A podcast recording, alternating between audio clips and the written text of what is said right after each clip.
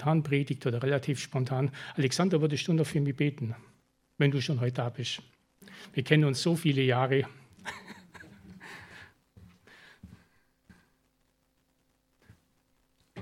Herr Jesus Christus, wir machen uns jetzt eins, weil du sagst, wo zwei oder drei in deinem Namen beisammen sind, da bist du mitten unter ihnen.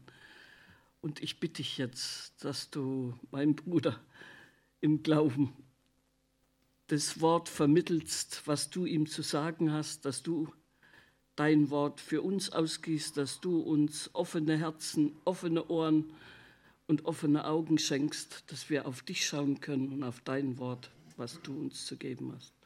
Und ich segne dich in Jesu Namen und Kraft seines Heiligen Geistes. Amen. Amen. Danke dir.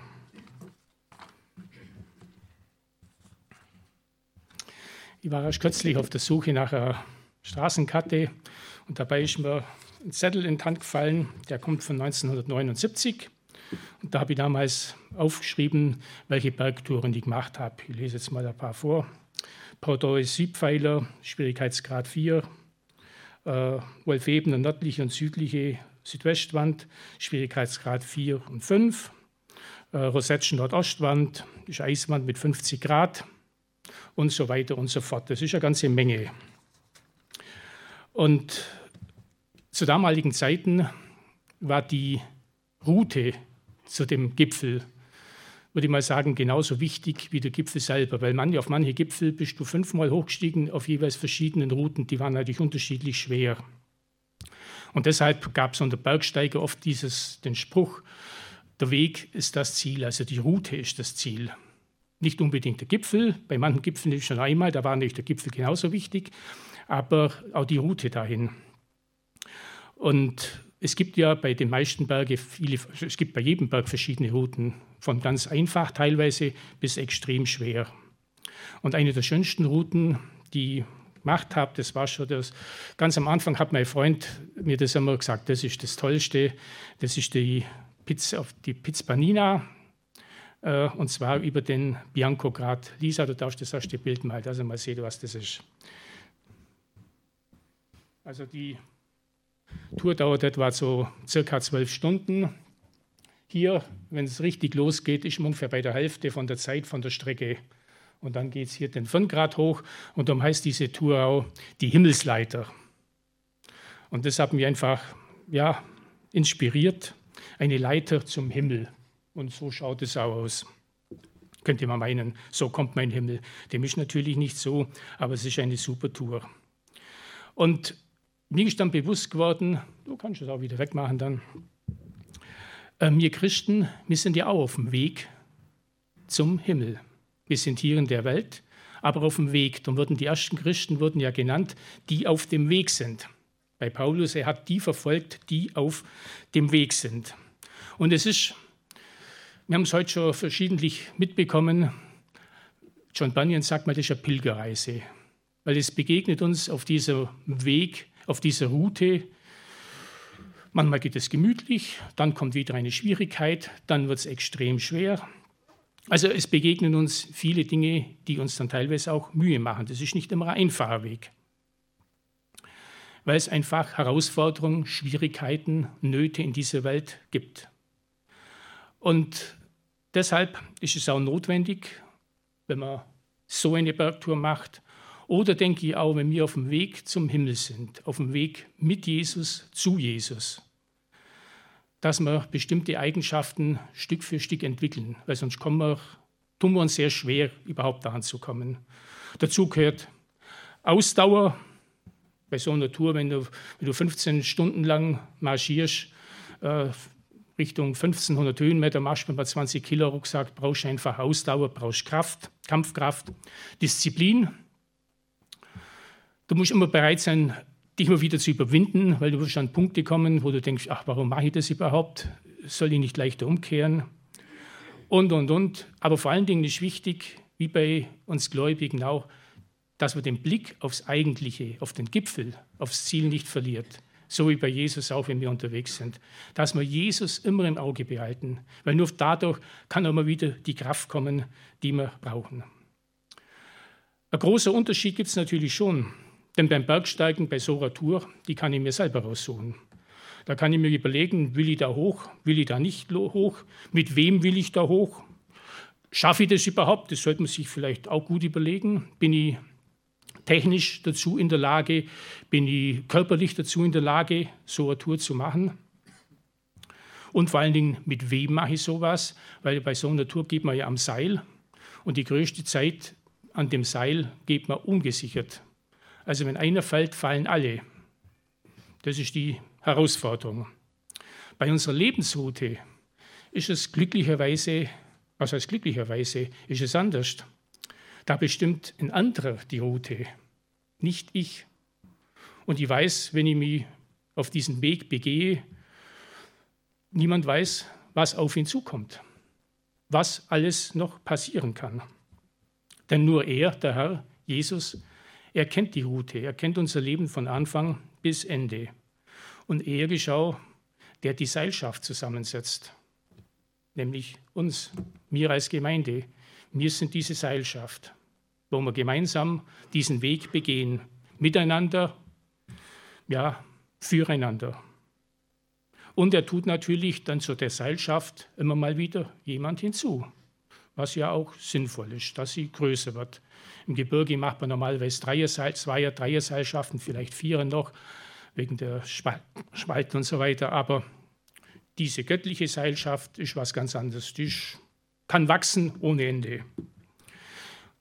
Was natürlich dann auch, das nennt man dann auch Frucht bringen, weil aus unserer Begegnung mit Jesus zu ihm hin sollen ja Menschen dazukommen.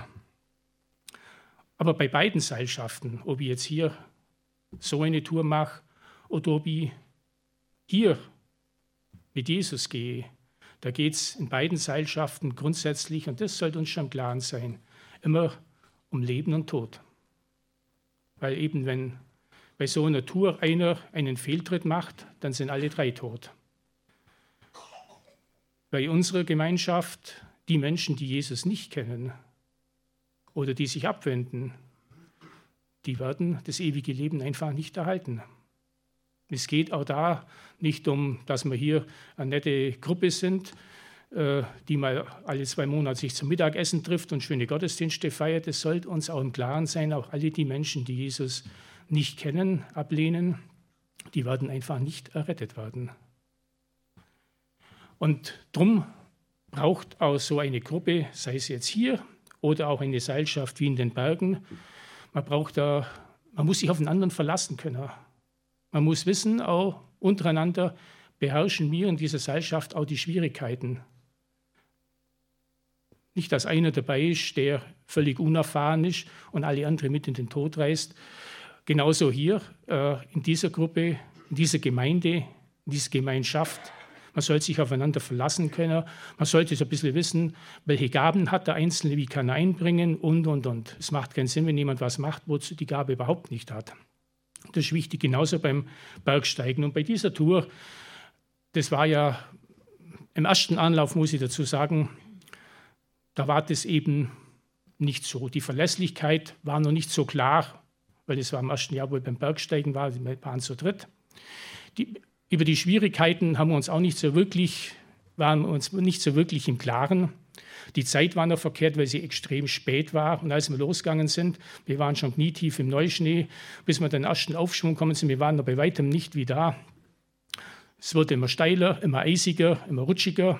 Und ich sage noch zu einem Kumpel, wir waren ja am Seil verbunden, du weißt nicht Zeit jetzt, die Steigeisen ranzutun, es geht schon noch, schreit er. Und in dem Moment macht es bumm und er fällt runter. Und uns alle drei mit hinunter. Das war glücklicherweise nur so circa 100 Meter in den Tiefschnee rein und es ist nichts passiert. Aber die Motivation war ab dem Zeitpunkt bei Null. Und wir sind glücklicherweise, weil wir hätten es auch nicht geschafft, umgedreht. Bei Jesus ist es glücklicherweise anders.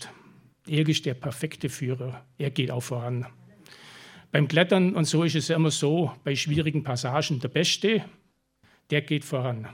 Weil, wenn, weil der kann die Zwischenhaken-Einhänger, äh, wenn er fällt, gut, die anderen müssen sichern oder sollten sichern, äh, er ist einfach der Erfahrenste, der, der am meisten die, das technische Können auch hat. Und so ist bei Jesus auch. Er geht glücklicherweise voran. Er hilft uns. will uns dabei unterstützen. Weil ich glaube, ohne diesen Zuspruch von Jesus, ohne dieses Wirken von Jesus, wird man bald, wird man bald aufgeben. Die Herausforderung ist natürlich auch, ihn reden lassen. Einfach mal zuhören, was er zu sagen hat, beziehungsweise dass man sich was sagen lässt. Weil Jesus kann sehr viel sagen. Wenn wir das nicht wirklich wahrnehmen oder nicht umsetzen, wird uns das nicht wirklich weiterhelfen. Und wir wundern uns dann, wenn wir irgendwo an einen Punkt kommen, wo es einfach nicht mehr weitergeht. Auch das habe ich erlebt. An der Tour, wo keiner mehr gewusst hat, haben wir uns verstiegen, Ende, wir können bloß nur umdrehen. Es geht nichts mehr. Aber selbst wenn wir nicht mehr weiter können, ist er derjenige, der uns zieht, wie am Seil, wo man sich nach oben ziehen kann. Und das ist das, finde ich, das Schöne und das Perfekte, wenn man mit Jesus durchs Leben geht. Er will sich einfach auch mitteilen und sprechen zu uns wie ein guter Freund. Und ich möchte ein Stück von der Johannes 14 lesen und ist mir so wichtig geworden, da kommt eigentlich alles raus, ganze Evangelium. Da heißt es im Kapitel Johannes 15, Kapitel 9, äh, Vers 9, wie der Vater mich geliebt hat, habe auch ich euch geliebt. Bleibt in meiner Liebe. Wenn ihr meine Gebote haltet, so werdet ihr in meiner Liebe bleiben, wie ich die Gebote meines Vaters gehalten habe und in seiner Liebe bleibe. Dies habe ich zu euch geredet, damit meine Freude in euch sei und eure Freude völlig werde. Dies ist mein Gebot, dass ihr einander liebt, wie ich euch geliebt habe. Größere Liebe hat niemand als die, dass er sein Leben hingibt für seine Freunde. Ihr seid meine Freunde, wenn ihr tut, was ich euch gebiete. Also Jesus bietet uns seine, das ist mir da so wichtig geworden, dass er uns liebt. Ich denke, das wissen die meisten von uns. Aber er bietet uns diese Freundschaft an. Und ein guter Freund, da kann man sich unterhalten, da kann man sich über viele Dinge austauschen. Da kann man zuhören, da redet einer. Und auf einen guten Freund, normalerweise sollte man sich darauf verlassen können, wenn er redet. Und so ist auch bei dieser Tour ihm entgegen, mit ihm zusammen kann man sich, wenn er redet, auch darauf verlassen. Und er redet natürlich in erster Linie durch sein Wort. Er kann auch mal reden durch Glaubensgeschwister, die mal sagen, hey, so wie du die momentan verhältst oder den Weg, den du gehst, das ist nicht der Weg, meiner Meinung nach, wie Gott ihn sieht. Und da ist auch wichtig, dass man mal, mal einen Schritt zurückgeht vielleicht und darüber nachdenkt, okay, hat er vielleicht recht? Nicht denken, was Menschen mir zu sagen haben, ist grundsätzlich interessiert mich nicht. Auch da denke ich, ist es notwendig, wie so eine Seilschaft, wo man mein Mann dann sagt, ja du, pass mal auf, mach mal dieses oder jenes, sonst wird es auf Dauer, wird man am Ziel nicht ankommen. Und klar, manche denken, sagen dann, ach, was Menschen sagen, in, kann ich überhaupt Gottes Stimme hören? Das heißt ja mal in Jesaja, meine Gedanken sind nicht eure Gedanken, meine Wege sind nicht eure Wege, aber das gilt nicht für die, die mit Jesus gehen. Das gilt für die Gottlosen, für die Leute, die sich von Jesus entfernt haben. Ich bin der Überzeugung, jeder Christ, wenn er eine Beziehung mit Jesus lebt, kann seine Stimme hören, er wird sie hören, gerade in schwierigen Situationen. Es heißt nicht umsonst, und das, da halte ich mir immer fest, im Psalm 91, das ist ja mein persönlicher Psalm, da es heißt, er ruft mich an, Gott sagt es, er ruft mich an und ich antworte ihm. Also eigentlich ganz einfach. Ich rufe ihn an und ich kriege Antwort. Und das ist vielleicht auch ein bisschen Übungssache, dass man Gott ins ganze Leben mit einbezieht und ihn dann auch anruft und eine Antwort erwartet. Und ich muss sagen, in allen wichtigen Dingen, wo ich ihn angerufen habe, habe ich von ihm aber Antwort bekommen. Und zwar eine sehr klare. Das heißt nicht, dass mir die Antwort immer gefällt. Manchmal kriege ich auch Antwort, wo ich denke, was anderes wäre mir lieber gewesen. Aber es hilft ja nichts. Er hat den kompletten Überblick wie ein Bergführer. Er weiß, was Sache ist. Und ich kann mich dagegen sträuben. Das wird mir aber langfristig nicht wirklich was nützen. Und er weiß natürlich auch am besten, was für mich gut ist, wo er eingreifen kann. Wie, wenn er, er will ja meistens eingreifen, das kriegen wir das oft nicht so wirklich mit. Oder wir sträuben uns auch manchmal dagegen. Jetzt komme ich noch zum Punkt.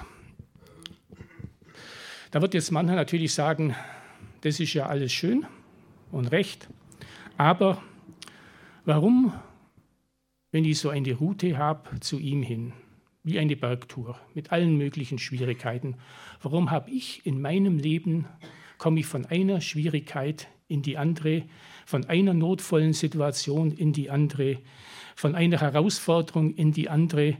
wenn ich, es gibt ja den Psalm, wo es heißt, schau mal die Ungläubigen an, denen geht's gut, da läuft alles prima. Und bei mir, da, ich komme von einem Chaos ins andere. Ich bin nur noch am Rödeln und am Kämpfen. Dann diese Frage, und gehe davon aus, das habe ich mir auch schon gestellt, aber ich denke, dass Leute da sind, die sich die Frage stellen, warum gerade bei mir? Und ich kann sie auch nicht wirklich hundertprozentig beantworten. Ich kann da eine Antwort weitergeben, weil Jesus es genau dir zutraut. Was er vielleicht mir nicht zutraut, traut er eben dir zu. Genau, das, der Mensch er sagt ja auch, äh, gebe euch nur so viel, was ihr tragen könnt. Natürlich ist es eine gewaltige Herausforderung, wenn ich merke, ich sage ja, von einem notvollen Situation in die andere. Und das können ja Dinge sein, äh, gut, Beruf ist vielleicht noch nicht das alles Entscheidende, aber dann in der Familie, in der Ehe, mit meiner Gesundheit, Dinge vielleicht aus meiner Vergangenheit, die einfach nicht hundertprozentig losbringen, wo immer wieder zurückerinnert wird, wo immer wieder dadurch auch in Nöte kommen, durch Dinge, die ich in der Vergangenheit falsch gemacht habe. Aber ich denke, Jesus gibt es oder lässt es zu, weil nur du in der Lage bist, das auch auszuhalten. Auch wenn es eine Riesenherausforderung ist. Jemand hat mal das Beispiel benutzt von einem Pfeil und Bogen. Jeder kennt das wahrscheinlich, Pfeil und Bogen. Wenn ich einen Pfeil schießen will und wenn ich auf eine größere Entfernung schießen will, muss ich den Bogen spannen. Ob das dem Bogen immer gefällt, weiß ich nicht, weil der kommt in einen gewaltigen Druck, in eine gewaltige Spannung rein. Und diese Spannung muss aushalten. Und der Schütze selber, der weiß normalerweise, wie stark er den Bogen spannen kann, dass er nicht zerbricht. Der Schütze ist in dem Fall Jesus. Er weiß, wie weit er diesen Bogen spannen kann, dass er nicht zerbricht. Aber dieser Pfeil, er spannt ihn so weit, dass dieser Pfeil, den er abschießt, das ausrichtet, was er will. Ein Satz von jemand anders hineintrifft, Herzen verändert, Menschen verändert, Menschen zu ihm bringt, die nötige Frucht bringt. Ich glaube, wenn man, wenn man sich das ein Stück weit vergegenwärtigen kann, tut man sich etwas leichter, diese Spannung, diesen Druck, diese Not auszuhalten. Und wirklich im Vertrauen ihm gegenüber zu wissen, er wird es nicht überdehnen. Er gibt mir immer wieder die Kraft, die ich brauche. Und vor allen Dingen dann auch, wenn man weiß, wenn man das annehmen kann im Herzen, dass es nicht was völlig Planloses ist, was völlig Sinnloses ist, sondern dass Gott damit seinen konkreten Plan verfolgt. Und wo man dann zum, auch wissen darf, für all das, was ich hier für ihn mache, was ich auch für ihn aushalte. Und Jesus ist uns da vorausgegangen. Er hat so viel ausgehalten, mehr wie wir aushalten müssen im normalerweise. Es wird auch mal ein Ende haben und ich werde mal eine Belohnung dafür bekommen, den Lohn. Er wird sagen, danke, du warst ein guter Knecht, du hast das umgesetzt oder das ausgehalten, was ich, was ich dir zugemutet habe. Denn es ist vielleicht eine Zumutung. Und wenn man das Blick, wenn man den Blick im Ziel hat, also das Ziel im Blick hat, so muss ich sagen, dass ich nicht mit das Ziel im Blick habe, dann denke ich, werden manche Dinge leichter zu tragen sein. So war es auch bei der Bergtour, die wir dann, das war dann, glaube ich, der dritte oder vierte Anlauf dieser Bianco-Grad, den wir gemacht haben. Es war dann noch interessant, weil wir werden auch da nicht hinaufgekommen, weil einer, mein Freund, der das Seil im im Rucksack hatte ich in eine Gletscherspalte geflogen. Wir mussten ihn dann, was heißt, es war Nacht, es war ja Nacht mit der Stirnlampe. Wir haben das vor unserer Gruppe noch gesehen. Wir waren jung und dynamisch, powermäßig drauf. Es war peinlich, dass man sagen muss: Leute, kommt mit dem Seil her, zieht unseren Kumpel raus. Äh, die waren dann auch da mit der Stirnlampe. Man hat dann sich so angeschaut und geredet. Dann stellt man fest, oh, das ist eine Gruppe aus Babenhausen, drei Personen. Und das war dann, das war dann dazu gleich unser Glück weil das Wetter wurde dann schlecht. Und als wir schon über die Hälfte waren, gerade wir waren etwa da, wo wir wo das Bild gezeigt habe, da wurde das Wetter schlecht und die sagen dann, wir haben die Tour schon mal gemacht, da wenn man voll durchsteigt, das ist, geht schneller, als wenn man nochmal das Ganze wieder zurückgeht. Und das haben wir dann noch gemacht. Und jetzt habe ich noch ein paar Bilder, die die Herausforderungen ein bisschen aufzeigen, weil die gleichen Herausforderungen haben wir vielleicht, oder hat der eine andere bildlich gesehen, auch im Leben. Da war zum Beispiel so eine Eisrinne,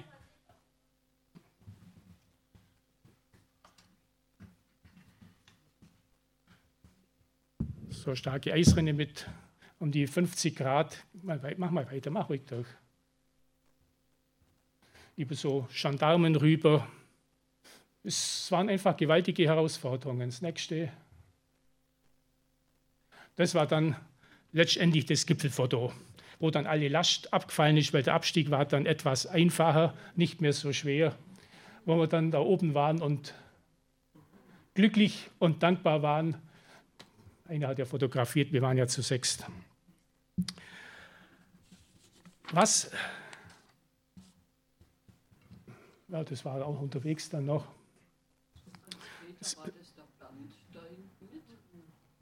Nein, nein, war nicht der Band. Äh, was kann ich ausmachen? Kann ich ausmachen.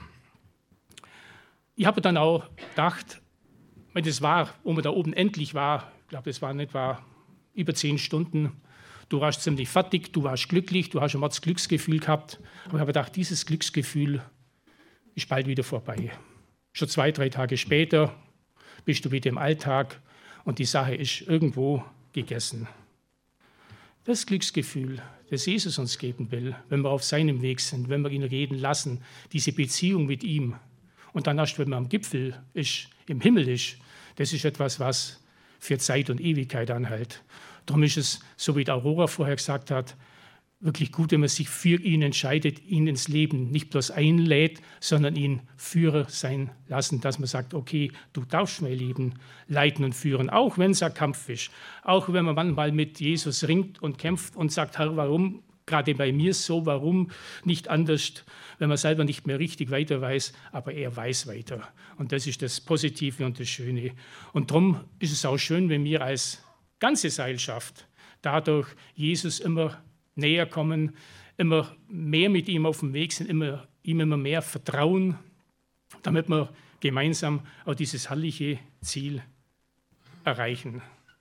Und manchmal ist es auch so, dass wir diese Herausforderungen brauchen, dass wir plötzlich merken, ah, ich allein, ich würde es ja gar nicht schaffen. Ich brauche ihn. Ohne ihn komme ich da überhaupt nicht durch. Die andere Seite ist natürlich auch die, wenn alles im Leben immer so gemütlich glatt läuft und dahin plätschert. Da kommen wir leicht an den Punkt und man kann leicht dahin kommen, dass man merkt, brauche ich eigentlich nur Jesus? Wie allein schaffst du auch, ist doch alles Paletti, funktioniert doch alles. Ganz egal, wie die Situation sein mag, ob sie gerade so ist, dass alles wunderbar läuft oder dass mal Schwierigkeiten, dass du gerade mitten in Schwierigkeiten steckst. Ihn immer wieder suchen, ihm vertrauen, ihm nachzufolgen in dieser Gemeinschaft, miteinander, füreinander. Da kommt man zum ewigen Ziel an und das wird dich immer wieder ermutigen und Kraft geben. Sei Seilgefährte mit Jesus und Seilgefährten untereinander. Amen.